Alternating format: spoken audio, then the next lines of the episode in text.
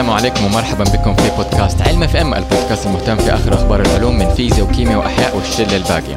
اليوم معنا ضيف دكتور تركي أبو جامل حياك الله دكتور أهلا. بين حين والاخر إحنا بنبحث عن كل العلماء العرب في السعودية وبرا السعودية في أي مكان في العالم. وبنتكلم معهم نشوف رحلتهم كيف وصلوا إلى موقعهم إنهم يكونوا باحثين إيش البحوث حقتهم. طبعا أهم شيء معلومات. ومنطق موضوع البحث حقهم. نبغى برضو نعرفه بتفصيل لأنه إحنا هنا في علم FM ما نتكلم بطريقة سطحية نتكلم بأعماق. فدكتور تركي كلمنا عنك. طيب أنا اسمي تركي أبو جامل آه، أستاذ مساعد في كلية العلوم الطبية التطبيقية بجامعة الملك عبد العزيز. قسم تقنية المختبرات الطبية وبالضبط يعني في شعبة ال- ال- الأحياء الدقيقة ال microbiology آه، أتخرجت أنا شوية قديم يعني أتخرجت أنا من ال- من من نفس الكلية من تقنية المختبرات الطبية في عام 2001 مهم. آه، وبعدها تعينت كمعيد في الكلية وأبتعثت إلى دراسة الإنجليزي والماجستير والدكتوراه في كندا آه في كندا فين في نعم. كندا كنت في أوتاوا طول الفترة كان اوتاوا اللي هي العاصمة. يعني كثير بيحسبوا إنه تورونتو هي العاصمة. أوتاوا هي العاصمة. أيوة. فدرست هناك ال- ال- ال- الإنجليزي والماجستير والدكتوراه واخذتني تقريبا 11 سنة لين أخلص. ال PhD yes فترة الإنجليزي كانت بسيطة. بعدين انتقلنا للماجستير، الماجستير. تقريبا أخذت سنتين ونص. وبعدها بدأت في ال PhD، طبعا ال PhD كان موضوع completely new. آه، سواء لي أنا أو حتى للمشرف حقي. آه فهو خيرني أساسا. خيرني فقال لي أنت عندك طريقتين. في عندي بحث اعتيادي شغالين عليه وماشي آخر حلاوة وفي عندنا بحث جديد له high potential يعني في آه، إمكانية إنه نطلع شيء جديد شيء يستفيدوا منه الناس. بس إنه هو بيقول لي عن نفسه يقول لي أنا ما أعرف عنه شيء so لازم أنت تبدا من البداية. ف got excited تحمست وبديت فيه. فهذا الموضوع كان شوية معقد لأنه ما حد اشتغل فيه يعني في في المختبر حقنا. فبديت فيه أنا واحد من زملائي كان من مصر يعني برضه PhD فمن بداية من العينات اللي بتجينا من من تحليل من كيف تتعامل معاها كيف كل شيء أخذ مننا وقت إلى تعلم كيف نحلل النتائج. طبعا الموضوع كان عن آه ال micro gut microbiome اللي هو أوه. الكائنات الدقيقة اللي موجودة في الأمعاء وعلاقتها في التهاب الأمعاء المزمن اللي هو inflammatory bowel disease هذا الموضوع مره دحين دارج الأيام هذه هي ال gut microbiome الآن يعني بدأ الموضوع تقريبا في الأبحاث في ال gut microbiome ك gut microbiome في 2005 كان في تقريبا بحثين فقط مهم. الآن لو تبحث عن ال microbiome ال gut mic أو ال microbiome in general حتلاقي تقريبا في 60 ألف بحث فكميات البحث اللي أجريت على الميكروبيوم بشكل عام زادت بشكل مهول. ليش؟ لأنه طلع في ال- ال- البكتيريا اللي موجودة في الأمعاء لها علاقة في أشياء كثيرة جدا في صحة الإنسان. مظبوط. طبعا لها علاقة في في المناعة لها علاقة في إنتاج الفيتامينز لها علاقة في العظام لها علاقة في أشياء كثيرة أشياء وكل يوم بنكتشف جديد جديد. حتى لها علاقة في الصحة الذهنية. لقوا لها علاقة في آه في آه الأوتيزم اللي هو التوحد لها علاقة في الأنكزايتي الدبريشن فلها علاقة في أشياء جدا جدا كثيرة ومتشعبة. فزي ما قالوا من البداية الصحة تبدأ من المعدة فهي هذا فعلا الصحة تبدأ من المعدة لأنه البكتيريا اللي في المعدة طبعا بتفرز أشياء لها علاقة فيه. مظبوط. م. بخصوص نقطة إنك بتبدأ بحث جديد إحنا كأكاديميين هذا حلمنا. نعم. إن إحنا نلاقي موضوع ما حد سوى فيه بحث عشان إحنا نبدأ. صحيح. لأنه من ناحية أكاديمية لما أنت تبدأ شيء جديد كل الناس يبدأوا يعملوا لك ريفرنسنج وهكذا فأنت ممكن تقود هذا المجال. فكويس إنك أنت أخذت هذا القرار. يعني ما أخذت القرار ال- السهل إنه في شيء خلاص أنت حتسويه واحد زائد اثنين يسوي ثلاثة وتنشر. لا دخلت في المخاطرة. وغير كذا يعني أساسا أنا لا لا لا لا الماجستير حقي كان آه، في مكان اسمه كنديان Food Inspection Agency اللي هي المكان الحكومي اللي بي check وا فيه على صحة الغذاء. فأنا أساسا انقبلت كطالب PhD هناك بس نوعية الشغل اللي كان موجود هناك ما كان يناسبني ما كان حيضيف لي أي شيء عن الأشياء اللي تعلمتها في الماجستير. فأنا قررت إني لا أتعلم شيء جديد. أتعلم حاجة ما حد اشتغل عليها. تعلمت حاجة شوية challenging تحدي يعني. فعشان كده أنا كيف وصلت لهذا القرار؟ أخذت كورس وفي الكورس اللي أخذته كان بيدرسني مشرفي حق الدكتوراه وكان بيتكلم عن هذا الموضوع الجديد وشيء ممتع كان وكان في في ذاك الوقت ناس قليل جدا اللي شغالين على هذا الموضوع. كان تقريبا في عام 2008 ف... ففي هذاك الوقت كان الموضوع لسه جديد وما في ناس كثير اشتغلت عليه. فأنا قررت هذا القرار و... واتكلت على الله زي ما يقولوا. ممتاز. أي. قعدت قديش في الدكتوراه؟ في الدكتوراه الحالة قعدت 8 سنوات. واو. نعم. ثمانية سنوات؟ يس مرة طويلة. آه ليش؟ زي ما قلت لك تجميع العينات فقط. طبعا كانت بتجينا عينتين لثلاث عينات في الأسبوع. أنت كنت بتش- بتشتغل على بشر ولا حيوانات؟ لا على بشر. كنا كده، بنجمع أيوة. بنجمع عينات من أطفال مصابين بالالتهاب الأمعاء المزمن. كنا بناخذ منهم. طبعا لما بيسووا له التشخيص للطفل بيسووا له منظار. فلما يسووا المنظار بيغسلوا ال- ال- الغشاء المخاطي اللي موجود على الامعاء عشان يشوفوا الامعاء. فهذا الغسول إحنا كنا ناخذه ونحلله. فعشان نوصل ل 400 عينة أخذتنا تقريبا أربع سنوات إيه. فقط لتجميع العينات.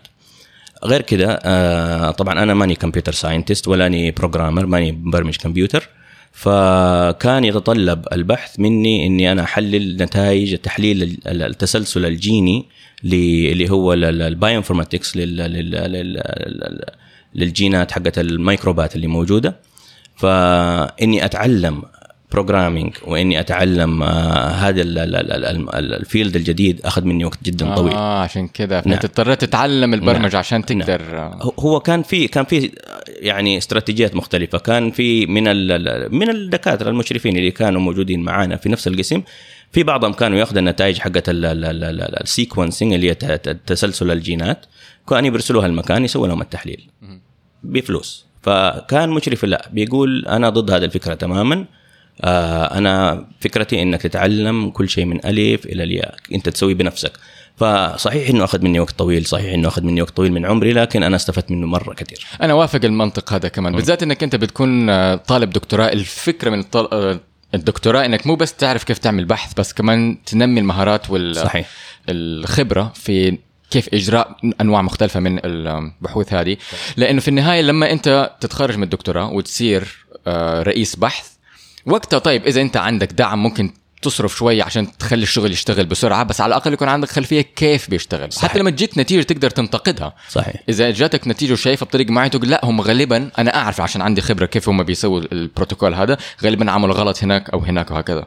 صحيح. ما بدأت أنت زي ما قلت من البداية بنفسك يعني واشتغلت على نفسك ما حتعرف إيش فين الأغلاط بتكون لو بعدين يعني مؤخرا. امم ثمانية سنين مرة كثير. والله ثمانية سنين كانت كثير لكن صراحة كندا دولة جميلة جدا يعني عدت سريعة ومع وجود الأهل. طبعا الموضوع ده ساعد كثير فهي كلها على بعضها 11 سنة لكن فعلا عدت كأنها few years. طب حكينا بقى بالنسبة للجت مايكروبايوتا آه ما- مايكروبايوم كيف لقيت علاقة ما بين ال- أنواع البكتيريا الموجودة في الأمعاء والالتهاب المزمن؟ طبعا آه، أول حاجة نعرف إيش هي ال gut microbiome. ال gut microbiome اللي هي مجموعة الميكروبات الدقيقة الموجودة في أمعاء الإنسان. طبعا ما في إنسان ما في آه، ميكروبات في الأمعاء حقته. لو إنسان ما عنده ميكروبات في الأمعاء حقته طبعا حيموت ما حيعيش أيوة. إحنا تقريبا عندنا أيوة. 2 كيلوغرام بكتيريا في الأمعاء. مزبوط إذا كان الشخص وزنه من 70 ل 80 كيلو جرام 2 كيلو جرام من هذا الوزن عبارة عن ميكروبات. لو رصينا الميكروبات هذه اللي موجودة في أمعاء الإنسان واحدة ورا واحدة تلف الكرة الأرضية مرتين ونص. لكل شخص. لكل شخص لكل شخص.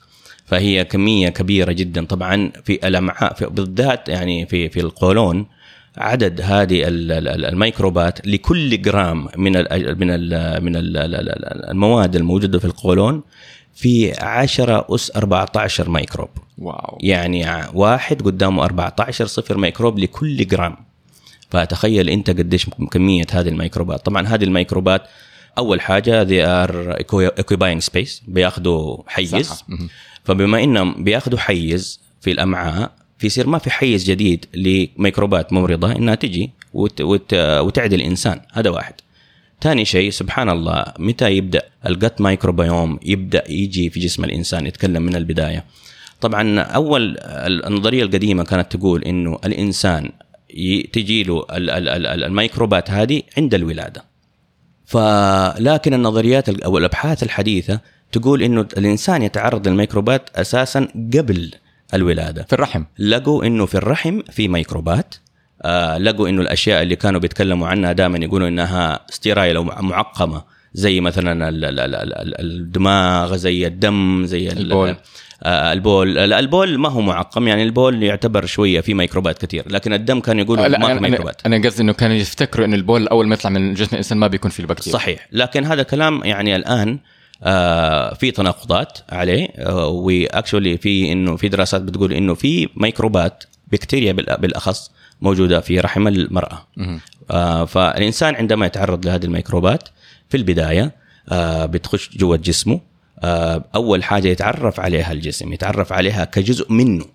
هذا شيء مهم جدا اللي هي السلف مايكروبيوم بحيث إنه أنا لما اتعرف على هذا الجزء ال- ال- ال- الميكروبات كجزء مني لما يجيني في المستقبل أنا ما أحاربه. فتبدأ أول شيء البكتيريا عند الولادة إذا كانت الولادة طبيعية تكون البكتيريا اللي موجودة في في في في القناة ال- ال- ال- ال- ال- قناة الولادة عند ال- ال- ال- المرأة.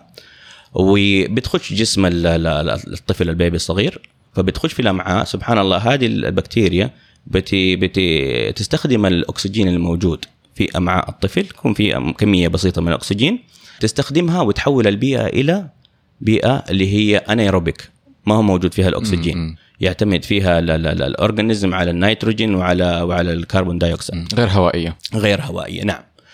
فبعد كده تتحول البكتيريا طبعا على حسب الأكل الطفل. الطفل أول شيء حيتغذى عليه إيش؟ حيتغذى على الحليب. مهم. فتبدأ عندنا نوع من أنواع البكتيريا اسمها lactobacilli bifidobacteria. هذه البكتيريا اللي هي بتحلل الحليب. آه أو بتكسر الحليب بتستفيد منه. وفي المقابل بتدي للطفل بتدي له أشياء آه مواد مفيدة metabolite مفيدة. آه منها مثلا ال butyrate. butyrate نوع من أنواع ال short chain fatty acids. بيستخدمها الجسم في أشياء كثيرة جدا. بيستخدمها كمصدر للطاقة لخلايا الأمعاء بيستخدم لإفراز ال- ال- ال- المخاط في في في الأمعاء بيستخدم بيحافظ على الانتجريتي حقت ال- الأمعاء. فهذا مثال واحد فقط يعني. فسبحان الله لقوا إنه آه لما الطفل اللي بينولد قيصري؟ الطفل اللي بينولد آه اللي بياخذ آه bottle feeding ما هو breast feeding اللي بياخذ ال- ال- ال- ال- الرضاعة الطبيعية من الأم بياخذها عن طريق اللي هي. الببرونه لقوا إنه التكوين الميكروبات في الأمعاء عنده تختلف عن الطفل اللي انولد طبيعي واللي رضع طبيعي. واللي أهم من كده لقوا إنه الأمراض المزمنة اللي هي متعلقة بتكوين الميكروبات آه، في الأمعاء بتكون أكثر في أكثر في الأطفال اللي هم انولدوا قيصري في الأطفال اللي هم أخذوا باتل فيدينج في الأطفال اللي أخذوا مضادات حيوية خصوصا في أول سنتين في حياتهم مم. فسبحان الله هذه كلها بتأثر في التركيبة آه، ال- الميكروبات اللي موجودة في الأمعاء مهم. وطبعا في شيء ما تكلمت عنه اللي هو البكتيريا اللي موجودة في الأمعاء الجسم على طول بياخذ منها عينات وبيحللها بيشوف جسم المناعي بيتعرف عليها. وبيشوفها هل هي من الجسم ولا ما هي من الجسم. إذا من الجسم هو بي ما بيسوي inflammation اللي هو التهاب. إذا ما هي من الجسم بيسوي inflammation التهاب عشان يتخلص منها مظبوط. ففي ب- من الميكروبيوم في أشياء بنقول إحنا عنها pro-inflammatory في أشياء anti-inflammatory ال anti-inflammatory اللي هي مضادة للالتهاب وال pro-inflammatory اللي هي تساعد على الالتهاب. فلقوا زي ما قلت الأطفال اللي هم الولد قيصري الأطفال اللي هم بياخذوا bottle feeding الأطفال اللي بياخذوا مضاد حيوي في أول سنتين في حياتهم لقوا عندهم ال pro-inflammatory microbiota أو مايكروبيوم أعلى من ال anti-inflammatory so هم عرضة أكثر للالتهابات. آه لكن الشيء اللي أبغى أوضحه إنه مو هذا معناته إنه أي طفل ينولد قيصري أي طفل بيأخذ مضاد حيوي في أول سنتين في عمره أو مو أي طفل بيأخذ bottle feeding هو حيتصاب بمرض. هو بس نسبة. هو النسبة نسبة حدوث المرض عنده أعلى. أيوه. وهذه نقطة مرة مهمة عشان ما أبغى أحد يسمعنا ويقول أوه لا إحنا عندنا معلومات إنه ما ناخذ مضادات حيوية للطفل، لا إذا الدكتور وصف لك مضاد حيوي عشان تنقذ حياة الطفل لأنه عنده مرض بكتيري ضروري تاخذ مضاد الحيوي، ما تقول لا بعدين يأثر عليه، لا حتاخذه دحين، هذا هذا أهم. هذا مهم جدا طبعا. إحنا دائما نحسبها pros and cons اللي هي الفوائد وال وال والمساوئ. إذا والله الإنسان هذا ما حياخذ مضاد حيوي بس إذا ما اخذ مضاد حيوي حيموت؟ لا. إيش الأفضل؟ إنه ياخذ مضاد حيوي طبعا. آه صحيح المضاد الحيوي له تأثيرات جانبية لكن في النهاية إحنا يهمنا ال- ال- ال- الحياة. الحياة. يعني حتكون أقل من الم... آه طبعا. من الموت of. course آه، في نقطة هنا مرة مهمة، آه، ناس كتير ما بيعملوا علاقة بينها، بين طالما إحنا بنتكلم عن المضادات الحيوية، هو في بعض الناس طبعا بيسيئوا استخدامات المضادات الحيوية. دحين في مشكلتين بتطلع من هذا الموضوع، أول مشكلة إحنا نعرف عنه إنه بيساهم في إنتاج البكتيريا المقاومة للمضاد الحيوي، لما واحد مثلا كل ما يمرض شوية كل ما يجي له صداع ياخذ مضاد حيوي. مظبوط. المضاد الحيوي هي مادة كيميائية تقتل البكتيريا فقط يعني ما تقتل الفيروسات زي ال- ال- الإنفلونزا مثلا ولا البرد ما تقتل الطلائعيات زي الملاريا مثلا. صحيح. لا هي تقتل فقط البكتيريا. ففقط الإنسان يأخذها لما يكون عنده مرض بكتيري. دحين في نقطة إنه في بعض الناس يأخذوا مضاد حيوي أو الدكتور يوصف له مضاد حيوي لما يجيهم برد وهذا الشيء كمان صحيح لأنهم المضاد الحيوي ما بيهاجم الب... الفيروس اللي هو البرد لكن بيحمي الجسم من إنه يجي له مرض بكتيري بعد ما الجسم يتخلص من الفيروس فهو يحميهم من العدوى الثنائية. فهذا مزبوط صحيح. بس النقطة الأساسية إن في بعض الناس ي... ي... تعرف ياخذوهم كلم حلاوة كده. صحيح. فهذا يساهم في إنتاج البكتيريا المقاومة للمضاد الحيوي وهذا طبعا مشكلة مرة كبيرة وتكلمنا عنها كثير. برضه في علم في حلقات ماضية وكده. بس في نقطة ممكن تحصل للإنسان حاليا. زي ما أنت قلت إنه ال... نوعية البكتيريا اللي هي بتكسو السطح الداخلي حق الأمعاء حقتنا هي بكتيريا مفيدة لينا ما بتمرضنا. فلما أنت تاخذ مضادات حيوية حتقتل هذه البكتيريا وتكون فجوات. خليني سطح. خليني أنا أقول لك هي بطريقة أخرى. يعني أنا أعتبر المضاد الحيوي عبارة عن قنبلة. مهم. أوكي؟ القنبلة هذه بتنزل في الأمعاء بتك... حتقتل الطيب والسيء. مظبوط. طيب؟ ف... فهي حتقتل البكتيريا اللي موجودة سواء الممرضة أو غير ممرضة في ح... حتاثر فيها. لكن ما هي المدة الزمنية اللي بعد توقف المضاد الحيوي عشان ترجع الميكروبات كما كانت؟ آه الأبحاث أظهرت إنه المدة هذه تقريبا من أربعة لست أسابيع. أوف من أربعة أربعة لست- ست أسابيع. بعد توقف المضاد الحيوي آه بترجع الميكروبات كما كانت أو بالأحرى تقريبا كما كانت. في في آه paper آه قريبة كانت أظهرت إنه إلى 180 يوم بعد التوقف من. استخدام المضاد الحيوي كانت الميكروبات ما رجعت زي ما كان. يعني في أشياء اختفت completely فليش إحنا بنقول إنه الطفل مهم جدا في أول سنتين نحاول يعني ما نأخذ المضاد الحيوي إلا عند الضرورة؟ آه، لأنه في أشياء في species معينة من ال gut microbiome بتختفي ما ترجع. وغالبا هذه ال- ال- البكتيريا بتكون آه، نافعة يعني أيوة. بتكون من البكتيريا النافعة. فبكده ال- ال- الطفل بيفقد هذه البكتيريا ممكن تكون في المستقبل لها تأثيرات سلبية على على على جسمه. مزبوط وإذا أنت عندك السطح الداخلي مكسو ببكتيريا ما بتأذيك فهي مستعمرة السطح. فلما تيجي تاكل بكتيريا ضارة وتدخل جوا الأمعاء ما تلاقي مكان تلتصق فيه. تلتحم فيه عشان تكبر. بالضبط. بس لما انت تكون هذه الفجوات عشان أنت أخذت مضادات حيوية بالطريقة الخاطئة فدحين أنت سمحت لهم كونت لهم فجوات ممكن يستعمروها. مزبوط كلام سليم 100% دحين أنا أبغى أعرف نقطة مرة مهمة. إيش العلاقة ما بين البكتيريا اللي داخل الأمعاء حقتنا وباقي الفيزيولوجية حق جسمنا؟ في هنا كده زي مربع أو أو صندوق أسود. هو لازم نعرفه إنه تقريبا كل شيء في في جسمنا يعني مو كل شيء يعني أغلب الأشياء في جسمنا لها علاقة أو أي- يا إما علاقة direct ولا indirect مع ال gut microbiome زي ما قلت أول حاجة جسمنا يفتقد الإنزيمات. في بالبداية يعني يفتقد بعض الإنزيمات لهضم بعض المواد الغذائية زي مثلا ال- ال starch زي ال- ال complex carbs فالبكتيريا اللي موجودة في الأمعاء بتساعد الجسم بهضم هذه ال- ال- ال- المواد الغذائية. وفي المقابل بيدي الجسم آه، نواتج أو ميتابولايت بتساعد الجسم. الشيء الثاني بتساعد على آه، خزن الدهون. بتساعد على كثافة العظام آه، تساهم يعني في آه، تحسن كثافة العظام بتحسن آه، بتساعد على تمدد الشعيرات الد- الدموية بتنتج ال vitamins في جسم الإنسان بتساعد على صحة الأمعاء. ومن أهم الأشياء أنها بتقاوم ال- ال- الجراثيم الممرضة وكمان تعلم الجهاز المناعي تعلمه ال self from non-self الشيء ال- الطبيعي من الشيء الغير طبيعي. طبعا في في لقوا إنه في الفئران, طبعا في بعض الفئران يسموها germ free اللي ما فيها آه، معقمة من م- معقمة من جوا ما فيها. فلقوا هذول الفئران لما تتعرض لأي جرثومة الجسم حقها والجهاز المناعي يكون very very very aggressive يعني بيكون شديد في في في في مواجهة هذه الميكروبات لدرجة إنه ممكن هذا الفأر يموت. اوه فإحنا ب... كأننا بنسوي fine tuning لل immune system يقول له don't overreact لا تتعامل لا تقاوم بشدة شديدة مرة بحيث إنك تأذي نفسك حاول إنك تقاوم بالطريقة اللي هي تتخلص من ال pathogen بس في نفس الوقت minimize the damage مهم.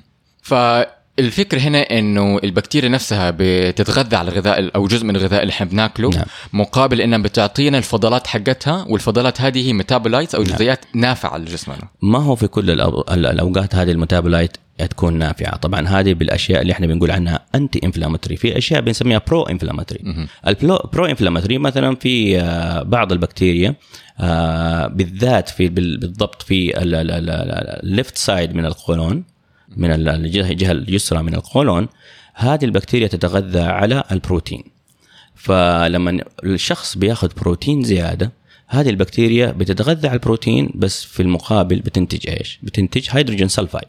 ال hydrogen sulfide على كميات بسيطة بيكون بيسوي stimulation لل immune system so هو كويس. على كميات بسيطة لكن إذا الإنسان هذا بياكل كمية كبيرة جدا من البروتين فبذلك حتكون هذه بيئة محفزة لهذه النوعية من البكتيريا إنها تنمو وتنتج hydrogen sulfide، ال hydrogen sulfide at high concentration على كميات عالية بيكون toxic إيه يعني بيكون سام بيسوي damage لل tissue. بس عشان المستمعين يعرفوا ال hydrogen sulfide أو هيد... آه، سلفيد الهيدروجين كان يستخدم كسلاح كيميائي نعم طيب ممتاز. طب يعني دقيقة الجزئية اليسرى من القولون نعم. اللي هي لما انت تشوفها يسار المريض. نعم. مو اليسار للدكتور. فيعني هو, ع- هو هو عادة ال small intestine اللي هي الأمعاء ال- ال- الدقيقة بتبدأ بتصير لها connection بالأمعاء الغليظة عند بال righ- بال right side في الجزء أي. الأيمن. لل... للمريض. نعم. الجزء الأيمن هذا عادة بيكون مليان في ال complex carbs كربوهيدرات المعقدة هذه النقطة اللي اسمها ال cecum واللي هي عندها الزايدة مظبوط بعد كده حيجينا transverse colon بعدين يجينا ال left colon اللي هو descending. نازل على تحت. ال descending هذا هو اللي بيصير فيه غالبا ال digestion حق البروتين مم. عشان كده حتى في أنواع آه اللي هو التهاب الامعاء المزمن. في عندنا نوعين رئيسيين. في عندنا اللي هو النوع اللي هو يسموه Crohn's disease. وفي عندنا اللي هو ulcerative colitis فبنلاقي إنه ال Crohn's disease هذا نخليه على جنب. لكن في ال ulcerative colitis بنلاقي إنه الالتهاب يبدأ دائما في المنطقة اليسرى غالبا. مم. في المنطقة اليسرى اللي هي فيها فيها غالبا البكتيريا بتنتج hydrogen- hydrogen sulfide لسه الأبحاث ما أكدت هذا الشيء 100% إنه هو ال hydrogen sulfide هو اللي بيسوي ال inflammation لكن هذه من العوامل المساعدة على ال inflammation. طيب دحين بالنسبة للزايدة دحين إحنا بنشوف إنه الزايدة في بعض الحيوانات أكلة الأعشاب بيكون مرة كبيرة لأنه بتخزن بكتيريا نعم. واحدة من الأشياء اللي بندرسها في البداية مرة في الأحياء إنه كيف عندنا ثلاث أنواع أو إحنا عندنا أنواع كثيره من polysaccharides من السكريات المتعددة زي مثلا النشا والجلايكوجين والسليلوز وبما انه هم كلهم مكونين من جلوكوز بس أشكالهم مختلفة فبالتالي نقدر إحنا نهضم النشا بس ما نقدر نكونه. نقدر نكون الجلايكوجين بما هو إنه هو لسه كمان مكون من الجلوكوز لكن ما نقدر نسوي ولا شيء مع السليلوز السليلوز لا نقدر نهضمه ولا نقدر نكونه. بما إنه هو مكون من جلوكوز ومن جزيئه تعطينا طاقة. سلولوز أديك مثلا مثال زي مثل القطن. ما لو أكلنا قطن بما إنه هو مكون من بين قوسين طاقة ما نقدر نهضمه.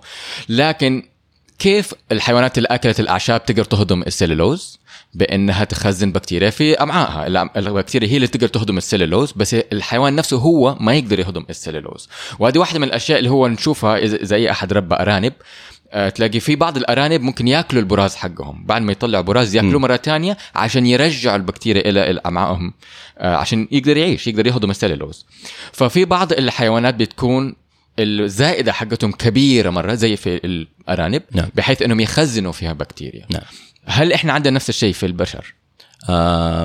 صراحة ما عندي فكرة عن هذا الموضوع بالذات آه، لكن اللي أعرفه إنه إنه أغلب البكتيريا اللي بيحتاجها الجسم موجودة في القولون. القولون هو الريزرفوار لمعظم البكتيريا اللي بيستفيد منها جسم الإنسان.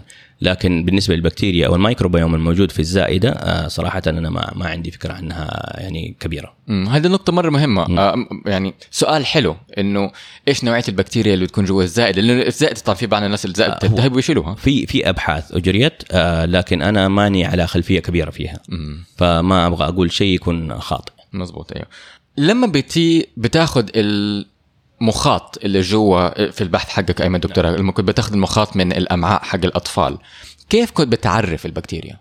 لأن في أنواع كثير في مئات ومئات ومئات يعني. تمام. هو دحين لو نطل على المستوى الشخصي على مستوى على مستوى مستواي أنا وإنت آه كم نوع من أنواع البكتيريا الموجودة في جسمنا؟ بنتكلم عن تقريبا 160 ل 200 نوع مختلف من البكتيريا. لكن لما نتكلم على مستوى البشر كعامة في تقريبا أكثر من ألف نوع مختلف من البكتيريا. هذا يعني أنه نسبة التشابه في البكتيريا اللي موجودة في الأمعاء بين جسمي وجسمك كبيرة. آه. لو طلينا على إيش هي أنواع البكتيريا اللي موجودة بيني وبينك. يعني في نسبة 100% هذول حيكونوا عندنا فقط 19 أوه بس نعم. 19 بس 19 الباقي كله حيكون مختلف. هذا معناته انه هذه البكتيريا مهيئة لجسم الإنسان. ما هي بكتيريا عشوائية من الطبيعة. بالضبط. بالضبط يعني هذا الكلام اللي كنت بقوله إنه سبحان الله جسم الإنسان يختار نوعية البكتيريا اللي تناسب جسمه من ناحية الجينات من ناحية البيئة من ناحية الغذاء. لكن لو طلينا في الإنسان السليم المعافى ال function حق هذه البكتيريا أو وظيفة هذه البكتيريا بين البشر هي اللي متشابهة. لكن لو تكلمنا على نوعيات هذه البكتيريا النوعيات مختلفة. فبكذا جسم الإنسان يختار البكتيريا اللي تناسبه أكثر شيء. ف ال- ال- اللي كنا بنسويه إحنا بناخذ آه هذه يسميها ميوكوزال واش آه بناخذها أول حاجة. وما بنزرعها. طبعا اللي معروف في في في, في أبحاث الميكروبيولوجيا والأحياء. الدقيقة إنهم بيزرعوا البكتيريا وبعدين البكتيريا اللي بتطلع آه، بيستخدموها في في الأغراض الأخرى. الشيء اللي لازم نعرفه هنا تقريبا إنه من 70% تقريبا من البكتيريا اللي موجودة في الأمعاء إحنا ما عرفنا إيش البيدي إيش ال إيش ال- تركيبة آه، البيئه المناسبة لأننا ننميها. فبكده أفضل الأبحاث تكون إنه نستخدم العينة من غير ما نسوي لها زراعة. فإحنا كنا نستخدم حاجة نقول عنها culture independent ما بنستخدم culturing للعينه ناخذ العينة نستخلص منها ال DNA وبعد ما نستخلص ال DNA بنسوي له تحليل التسلسل الجيني اللي هو DNA sequencing كنا بنستخدم next generation sequencing next generation sequencing بيديك للعينة الواحدة تقريبا على حسب التقنية اللي أنت بتستخدمها وعلى حسب كم عينة تستخدمها في في, في مع الجهاز. لكن تقريبا كانت تدينا خمسين ألف قراءة للتسلسل الجيني لكل عينة. آه فأنت لما تحسبها تقريبا ال- ال- ال- ال- ال run الواحد الجهاز آه بيدي 180 مليون آه قراءة للتسلسل ال- ال- الجيني. كل قراءة طولها تقريبا آه، من 200 ل 250 آه، nucleic acid. فحيكون عندك كمية كبيرة من ال data آه، أو ال- ال- ال- ال- المعلومات اللي أنت لازم تحللها. فكنا إحنا بن بنجهزها بنجهز العينة بنجهز كل شيء في العينة وبنرسلها لتحليل التسلسل الجيني ال- تحليل التسلسل الجيني. بعد كده إحنا لازم نعرف هذه التحليل التسلسل الجيني هذا إيش يعني؟ لما يجيني file آه، ملف آه، حجمه تقريبا آه، 10 جيجا مهم. آه، كله ملايين الملايين من من ال- ال- ال- الشفرات الوراثية. بالضبط. فأنت إيش بتسوي بعد كده؟ فإحنا كنا ناخذها هذه ونحللها. طبعا أول شيء و check for quality نشوف كيف آه، الجودة حقت القراءة ونختار ال- ال- ال- القراءات اللي جودتها عالية وبعدين بنشوف طبعا آه، هو كل العينات بتتحط مع بعض فنفرزها إحنا. القراءة للعينة حقتي لحال القراءة للعينة حقتك لحال كيف حنعرف هذا الشيء. في حاجة بنسويها يسميها nucleotide barcodes nucleotide barcodes يعني إنه العينة حقتي لما أنا بحضرها أنا بحط لها باركود زي الباركود اللي بيكون موجود في في السوبر ماركت أيوه. مثلا العينة حقتي أحط لها الباركود اللي يبدأ مثلا من اي تي سي سي جي. أوكي. فأي عينة يبدأ القراءة حقتها من اي تي سي سي جي هذه حقتي. أنا. فبكده نفرق العينات. مثلا في عندنا 200 300 عينة في ال run نفرقهم أول شيء. وبعد كده ب group them آه على حسب. مثلا عندنا آه آه مصاب بالمرض أو غير مصاب بالمرض. آه بعد كده آه حناخد ال- ال- ال- القراءات هذه ونقارنها ب database آه للبكتيريا عشان نعرف. هذه ال- ال- ال- ال read لما يجينا إنه إنه عندنا قراءة للتسلسل الجيني حعرف هي حقت مين أي بكتيريا مم. فلازم أنا أقارنها كأني بقارن صورة بصورة مهم. فتجيني أقارن بال database مثلا طلعت لي هذه ال- ال- القراءة مشابهة 100% ل E. coli و90% لحاجة ثانية لا أنا حقول إنها هي E. coli لأنها التشابه حقها أعلى مهم. فهذا هذا اللي هو آه، علم اللي يسموه علم ال bioinformatics. فبعد كده خلاص لما نعرف إنه كل البكتيريا تكون يعني ال- ال- القراءات هذه التسلسل الجيني لمين فبكده إحنا كنا عرفنا إيش ال- التكوين آه، الميكروبي لهذا الشخص وبعد كده نقارنهم ما بين الناس المصابين والناس غير المصابين. بنشوف إيش اللي موجود عند المصاب وما هو موجود عند ال- ال- الصحيح وايش الموجود عند الصحيح ما هو موجود عند المصاب. طبعا إحنا ما هو بنشوف إنه والله present absent ما بنشوف إنه شيء موجود أو غير موجود. إحنا بنشوف النسب. يعني يعني تقدر تطلعوها من ال DNA sequence نعم لأنه تقريبا هي بتديك العينة تديك 50 مثلا لن نقول يعني تقريبا بتديك 50 ألف آه، قراءة لل- للتسلسل الجيني في في للشخص الواحد. فلما تجيني مثلا 50% من القراءات belongs to one bacteria. في المقابل إلى في ال- في المقابل بتجينا مثلا 20% في مريض آخر تكون لنفس البكتيريا. فهذه تديك نسبة يسموها relative abundance. طيب اللي هو لا لا لا لا التواجد ال- ال- ال- النسبي. آه، فإحنا بنقارن هل هي موجودة أو غير موجودة أو موجودة وقديش. فطبعا عن طريق آه، تحليل إحصائي آه، معقد بنعرف هل هو هذا الاختلاف significant أو غير significant. هل هو يعني احصائيا مهم أو غير مهم. مزبوط. دحين الجينات اللي انت بتتكلم عنها انك بتسلسلها ما هو الجينوم حق البكتيريا؟ لا أنا أنا أنا اللي اشتغلت عليه اشتغلت على شيئين. اشتغلت على اللي هو ال 16S ribosomal RNA gene. آه هذا الجين آه بيستخدم لل classification of bacteria يعني أعرف عن خلاله من من من التحليل الشفرة الوراثية لهذا الجين فقط.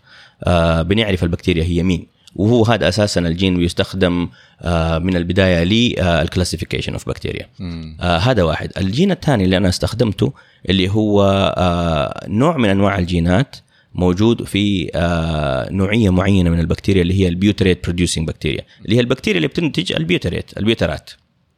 وزي ما قلنا ال butyrate هذا له له آه، فائدة كبيرة. فهذا وجود هذا الجين آه الغالب إنه بيقول إنه لما تكون البكتيريا عندها هذا الجين يعني بتفرز ال butyrate إذا ما عندها هذا الجين غالبا ما عندها إمكانية إنها تفرز تفرز ال butyrate مظبوط. لكن مو بس كده. ال- ال- ال- الجين اللي أنا شفته أقدر أعرف إنه غير إنه موجود وغير موجود ومن أي بكتيريا. فأقدر أعرف البكتيريا اللي اللي موجودة وغير موجودة من ال butyrate producers وطبعا لا- لازم نعرفه إنه مثلا نوع معين من أنواع البكتيريا المنتجة لل butyrate زي ال Eubacterium rectale بتنتج كمية هائلة من ال butyrate. ما هو زي Coprococcus مثلا؟ نوع آخر من البكتيريا من البكتيريات فمثلا لما يصير عندنا شفت يكون عندنا Coprococcus أعلى من ال Eubacterium rectale ممكن هذا الشيء يقول إنه عندنا كمية butyrate أقل. ما هو أكيد الأكيد ان إحنا ندرس كمان كمية ال butyrate في في, في, في العينة. مظبوط. آه فبس هذا يعني يديك استدلال إنه يكون عندك كمية كبيرة. في الاختلافات اللي موجودة في ال butyrate. فهذا معناته إذا أنتم قدرتوا تعرف ال- الأسباب اللي بتغير في الفيزيولوجية حقتنا. هذا معناته إنك أنت ممكن تاخذ شخص مثلا مريض وتغير البكتيريا اللي في جسمه وتلاقيه تعافى أو تغير. طبعا من الأشياء اللي الآن آه، أثبتت جودتها آه، وأثبتت فعاليتها في آه، في العلاج. مثلا في عندنا حالة اللي هي عدوى ببكتيريا معروفة باسم Clostridium difficile. آه هذه البكتيريا آه، بت- بتيجي لل- للأشخاص ال- ال- الكبار في السن وإيش مشكلتها؟ المشكلة حقتها إنه لما بتيجي للكبار في السن وغالبا يكونوا في ال- في المستشفى لأنها هي hospital acquired infection. فإيش بيصير؟ بيجيهم العدوى مساكين بي- بيجيهم آه، ال- ال- الأعراض حقتها إنه بيجيهم آه، إسهال. إسهال شديد بيوصل لغاية غاية 18 مرة في اليوم. أوه. آه وهو بيكون الكوليرا. نعم. وهو كبير كبير في السن. إيش بيصير؟ بيدوا له مضاد. ياخذ المضاد بيوقف الح- الحالة بتتحسن الحالة. يوقف المضاد ترجع البكتيريا تاني. آه. okay؟ وهذه كان لنا دراسة صراحة دراسة سويناها لقينا إنه إيش اللي بيخليها ترجع؟ دحين إحنا قلنا إنه اتفقنا إنه المضاد الحيوي عبارة عن bomb صح؟ فال bomb لما تنزل بتموت الكويس واللي مو كويس لكن لما تروح ال bomb مين اللي حيرجع؟ هل حيرجعوا كلهم بنفس المستوى؟ لا. ولا مين حيرجع قبل مين؟ من الأسرع آه، في, أيوة. في النمو؟ فلقينا إنه البكتيريا اللي بترجع أول بتساعد على نمو ال Clostridium difficile. okay؟ فالآن ال ال ال الشيء اللي لقوه آه فعال وبيعالج من 80 ل 90% من حالات ال Clostridium ال C. diff infection اللي هو fecal microbiome transplantation.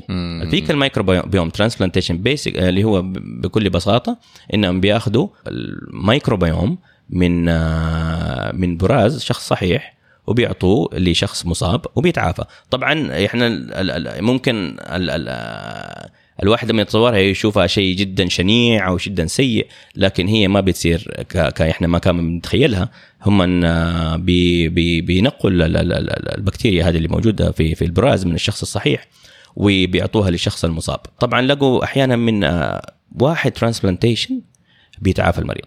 wow. نعم. من أول مرة. نعم من أول مرة بيتعافى المريض. وحتى الآن يعني صار علاج معترف فيه آه، في علاج ال C. diff infection طبعا استخدمت هذه ال fecal microbiome transplantation في أشياء أخرى. مثلا استخدمت في ال inflammatory bowel disease التهاب الأمعاء المزمن. لكن ما أثبتت فعاليتها كثير. استخدمت في ال autism في اللي هو التوحد. وكان في paper قريب الآن موجودة نزلت آه، يمكن آه، السنة هذه. آه، حسنت كثير من آه، من ال severity حق ال- ال- ال- ال- ال- ال autism. كان في أشياء أخرى كمان استخدمت لكن again في أشياء تقول okay اشتغلت في أشياء تقول ما اشتغلت. هذه هذه نقطة مرة مهمة لأنه على حسب علمي إنه التوحد يبدأ في الرحم. ال- ال- التوحد مرض جدا معقد. آه، إحنا ما نقول إنه هو فقط genetics يعني لو بدأ في الرحم يعني هذا جيني مرض جيني. لكن لا لا لا قصدي ال- آه، مو بدأ وقت ال- التخصيب قصدي إنه نمو الطفل في ال- الرحم ممكن بيكون بطريقة بحيث إنه التواصل والارتباطات ما بين الخلايا العصبية ما بتكون بالطريقة الصحيحة. آه، ممكن آه، صحيح. لكن آه، لقوا إنه في ارتباط كبير ما بين آه، تكوين ال- ال- الميكروبات الموجودة في الأمعاء والأوتيزم طبعا حتى يعني كان في بحث من University of كاليفورنيا كان آه، لقى إنه جرثومه واحدة لو أداها لل germ-free mice اللي هو الماوس اللي ما في آه، ما في ميكروبات في امعائه. لقوا إنه يصير عنده آه، خصال مشابهة بال autism. wow. آه، من الأشياء الجميلة اللي سووها هم من لقوا حتى عرضوا إنه إنه آه، ال frequency حقت ال- ال- ال- الترددات حقت الكلام حقت الفئران ما بين الفئران اللي عندها autism واللي ما عندها autism مختلفة. حتى يعني كان في مؤتمر عرض البحث و... وقال إنه بيتعاملوا مع رياضيين إنهم actually they know how what their ال- ال- ال- الفئران هذه إيش بتقول.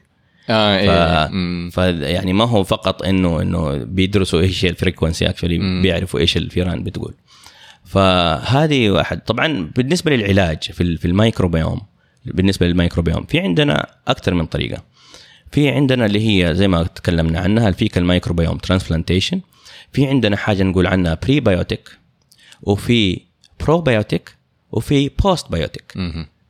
ال prebiotic إننا نحن نعطي الجسم الإنسان أشياء موجودة في في الأكل بحيث إنها تحفز نمو البكتيريا النافعة. مثلا زي ال inulin inulin مادة starch موجودة أو أو كربوهيدرات موجودة في في غشاء بعض ال- الخضار زي البصل اللي هي لو شفناها اللي هي الطبقه الرقيقه جدا من زي ال- ال- البلاستيك كده موجودة على البصل هذه هو ال inulin. ال inulin يحفز نمو ال butyrate producers آه في أشياء أخرى من ال prebiotic. في عندنا حاجة نسميها probiotic ال probiotic بإننا نعطي الإنسان هذا بكتيريا نافعة. آه فما بتعطي الغذاء اللي ينمي البكتيريا بتعطي البكتيريا البكتيريا. نفسها لكن أنا عندي تحفظ على على هذا الشيء لأنه إيش البكتيريا اللي حنديها؟ ما دام إحنا اتفقنا إنه البكتيريا اللي عندي وعندك مختلفة.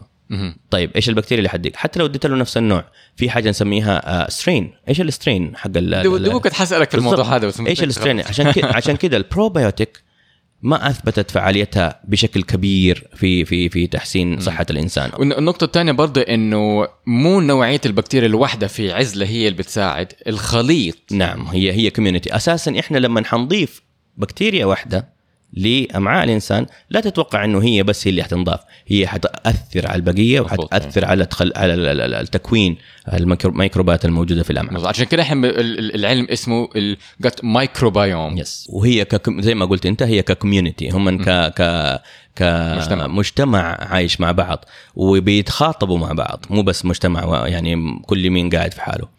آه آخر آه طريقة ال treatment اللي هي ال postbiotic ال postbiotic عبارة عن ال- اللي هي ال metabolite اللي تفرزها البكتيريا. أيوه. مثلا زي ما قلنا ما دام مثال ذكرناه كثير ال butyrate بيدوا butyrate وبيحسن من من مثلا بيدوا butyrate لل- للمرضى اللي عندهم UC ulcerative colitis. بيحسن ما بيعالج بس بيحسن من سوء ال- المرض. ممتاز فهذه واحدة من برضه التساؤلات حقتي اللي هي آه، طالما إحنا نقدر نعرف ال metabolite يصير ممكن نعطيه كدواء لوحده ما نحتاج ن- نروح. قروشة نعم. ال- ال- الزراعة البراز وهذا كله يعني. مزبوط صحيح. فبالنسبة لل strains هذا كان واحدة من الأسئلة حقتي. ده إحنا إحنا نقدر نعرف آه، نوعية ال- البكتيريا بس البكتيريا كمان طبعا آه، أو الفصيلة حقتها بس عندهم أنواع مختلفة. يعني. ال E. coli مثلا عندك ال BL21 وكل الشغلات هذه هذه كلها أنواع من الفصيله نفسها. صحيح. فهل في فرق في هذا الموضوع؟ لأن عادة بيكون عندهم مورثات في بعض الاشياء بينتجوها. الآن عشان بالنسبة للتعريف اننا نحن لما ندرسهم بالنسبة للتعريف. طبعا يعتمد على إيش ال إيش ال- ال- ال- الاستراتيجي اللي أنت بتستخدمها في التعريف. إذا إحنا بنستخدم ال next generation sequencing في استخدام ال 16S ribosome ال RNA gene ما حنقدر نعرف إيش هي هذه هذا بس يعطيك الفصيلة. هذا يعطيك فقط طبعا إحنا عندنا في في ال classification حق البكتيريا في عندنا kingdom family class and so on ويعطيك so حيديك. لل genus level sometimes لل species level أوه ما يعطيك ال species sometimes يعطيك ال species طبعا يعتمد يعتمد على التقنية اللي أنت تستخدمها لأنه ال- ال- ال- حجم حجم الجين حق ال 16S تقريبا 1500 base pair. مرة صغير. إيه، آه، هو صغير لكن التقنية الموجودة الآن في ال sequencing بتديك قديش؟ بتديك تقريبا 250 ل 300 base pair. ما حتغطي لك هذا الجين. حتغطي لك جزء منه. فبما انها حتغطي لك جزء من هذا الجين ما حتتعرف على إيش ال strain حق البكتيريا. حتتعرف على ال genus ولا في best case scenario حيكون اللي هو ال species إلا إذا تستخدم حاجة زي مثلا تقنيه ال- ال- ال PacBio الآن. ال PacBio بتديك ال read الواحدة تقريبا 40 KB 40 أوه. KB yes okay. فممكن تغطي لك اللي هو الجين كامل بس طبعا على ال cost حيكون طبعاً. حيكون تكلفة ال- ال- التحليل هذا عالي جدا. هو طبعا يمكن أفضل طريقة بس حتكون أغلى طريقة إنك أنت تعمل تسلسل للجينوم كله حق البكتيريا فحتعرف بالضبط بدقة هي أي نوع وأي فصيلة وأي. كل شغلة بس هذا طبعا حيكون مرة غالي هو عشان نوضح الفكرة آه لما أنا أبى اعمل هو ال ال ال ال الجهاز مثلا لو استخدمنا زي ال HiSeq Illumina HiSeq ال Illumina HiSeq ال lane الواحد بديك 180 مليون read. Okay? ال 180 مليون read أنت تقدر توزعها زي ما تبغى. تبغى تحط فيها واحدة عينة حتصير 180 read لمليون 180 مليون read لوحدة عينة. تبغى تحط فيها 100 عينة حتصير عندنا 18 مليون read لكل عينة. فأنت تسوي أنت أو قصدي 1.8 آه، مليون read لكل عينة. فأنت توزع زي ما تبغى.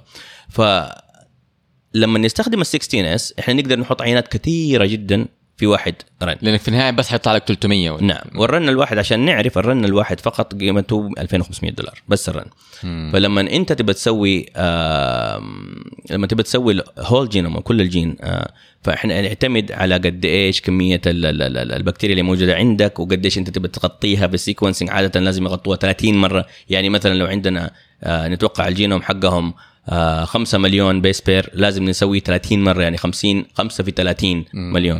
فهذا يحد من عدد ال samples اللي انت تقدر تحطهم في ال sequencing فمثلا لو قلنا إنه إحنا بنحط آه، 200 300 عينة من ال 16S في لما بنسوي الجينوم كامل حق البكتيريا ممكن ما نقدر نتعدى آه، 10 samples في في ال run الواحد. فال cost حيكون مرة أعلى. حنعرف أشياء أكثر فعلا لكن ال cost حيكون جدا أعلى. مزبوط أيوه فالناس الباحثين إيش بيسووا؟ أول عادة بيعرفوا إيش التركيب الميكروبي فبيسووا 16S لكل العينات. على السريع كده. على على السريع لكل العينات. بعدين ينقوا عينات معينة على حسب ال clinical data وعلى حسب التركيب الميكروبي بيختاروهم بيسووا لهم ال metagenomics أيوه. مم. ال metagenome فبكده يديك صوره أفضل وحيكون ال cost طبعا أقل بدل ما إنك تسوي لهم كلهم meta metagenome صح أيوة. وطبعا لما ناس كثير باحثين كثير آه، مختبرات كثير تسوي هذا البحوث كل واحد صغير كل واحد صغير ممكن فجأة نلاقي إنه في عندنا معلومات كافية إنه ممكن نجمعها مع بعض ويصير عندنا فكرة أو صورة كبرى. آه تحفيز لكلامك هذا كان في paper العام طلعت آه في Nature Microbiology اللي سووه هذول الجماعة أخذوا بس فقط ال- ال- ال- ال- التحليل التسلسل الجيني اللي موجود اللي نشر من كل المعامل من كل الباحثين.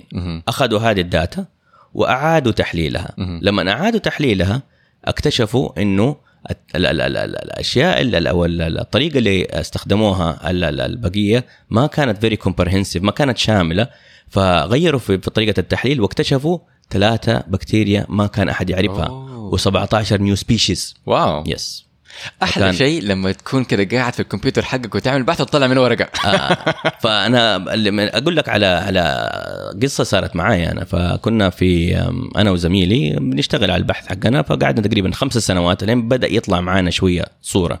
فكان عندنا اللي هو wet lab work كان شغلنا بنشتغل في ال lab. وبنجمع العينات وبنحلل نتائجها وكذا فانبسطنا وطلعنا وكان في مؤتمر في في البرتغال ال Cell Microbiome. فرحنا عرضنا النتائج حقتنا وفي ال- بالصدفة لقينا في واحد من هارفرد على نفس الموضوع بالضبط نفس الموضوع اللي هو آه علاقة آه البكتيريا الموجودة في الأمعاء في التهاب ال- في في الأطفال آه في الأطفال. ف لما تقابلنا معه وتكلمنا معه قال لنا أنا ماني حق microbiology أو ما تخصصي تخصصي رياضيات. لكن من تحليل النتائج اللي الناس سوتها مو اللي هو سواها اللي الناس سوتها طلع لنا pathway معين. وقال most likely اغلب في أغلب الظن إنه هذه المشكلة هي اللي صايرة.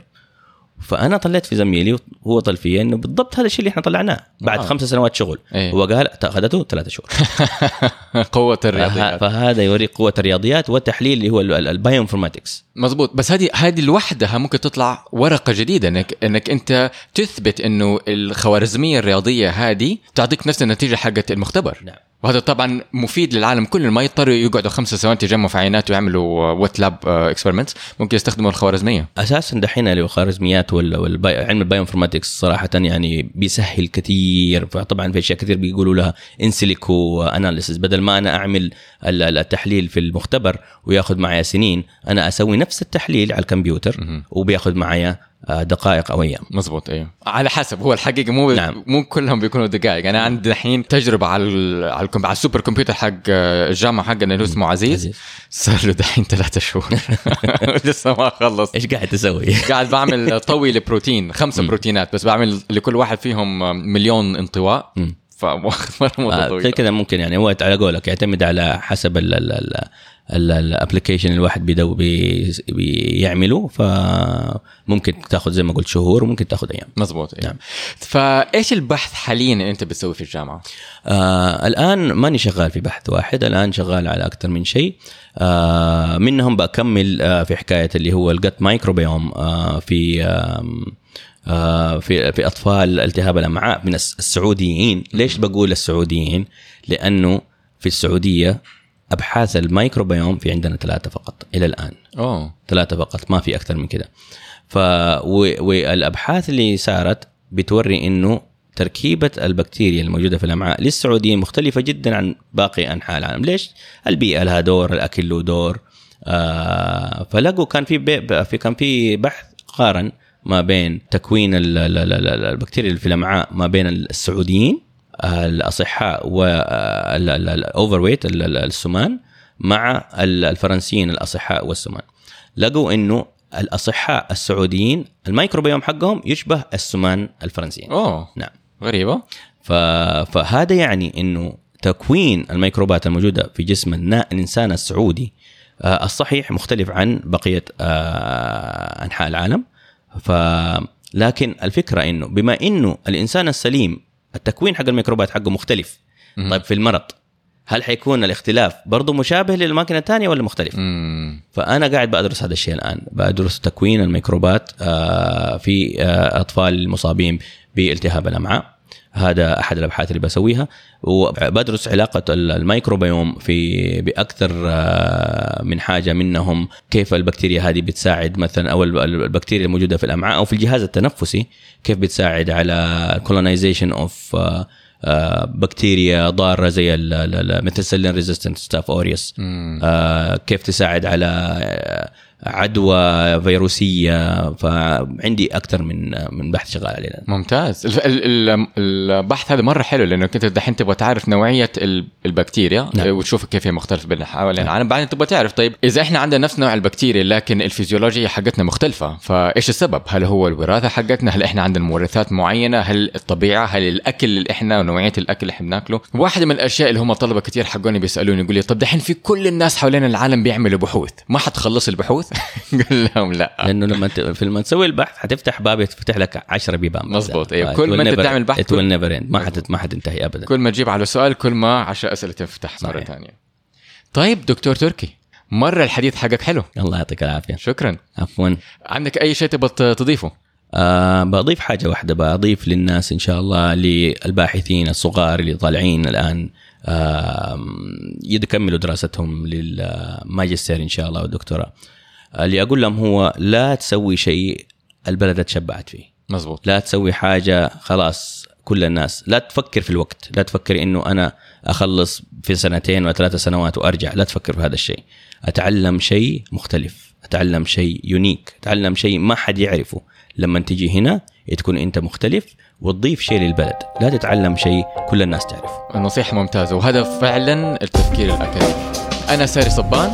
وأنا تركي أبو جامل. والسلام عليكم. علم FM بتقديم رامي طيبة وساري صبان. التقني عبد الرحمن العثيم والمشارك عمير طيبه هذا البرنامج مهتم بالتواصل العلمي بالمجتمع وباللغة العربية لزيادة المحتوى العلمي بالعربي ولجلب علماء من الجيل الجديد ليصبحوا علماء مجتمعنا في المستقبل. تواصلوا معهم على تويتر وإنستغرام at ilm fm لتسمعوهم تابعوهم على SoundCloud iTunes YouTube أو أي تطبيق بودكاست آخر. ابحثوا بالعربي على علم FM بدون همزة وقيموهم على iTunes لتساعدهم على نشر البودكاست ورفع تصنيفهم.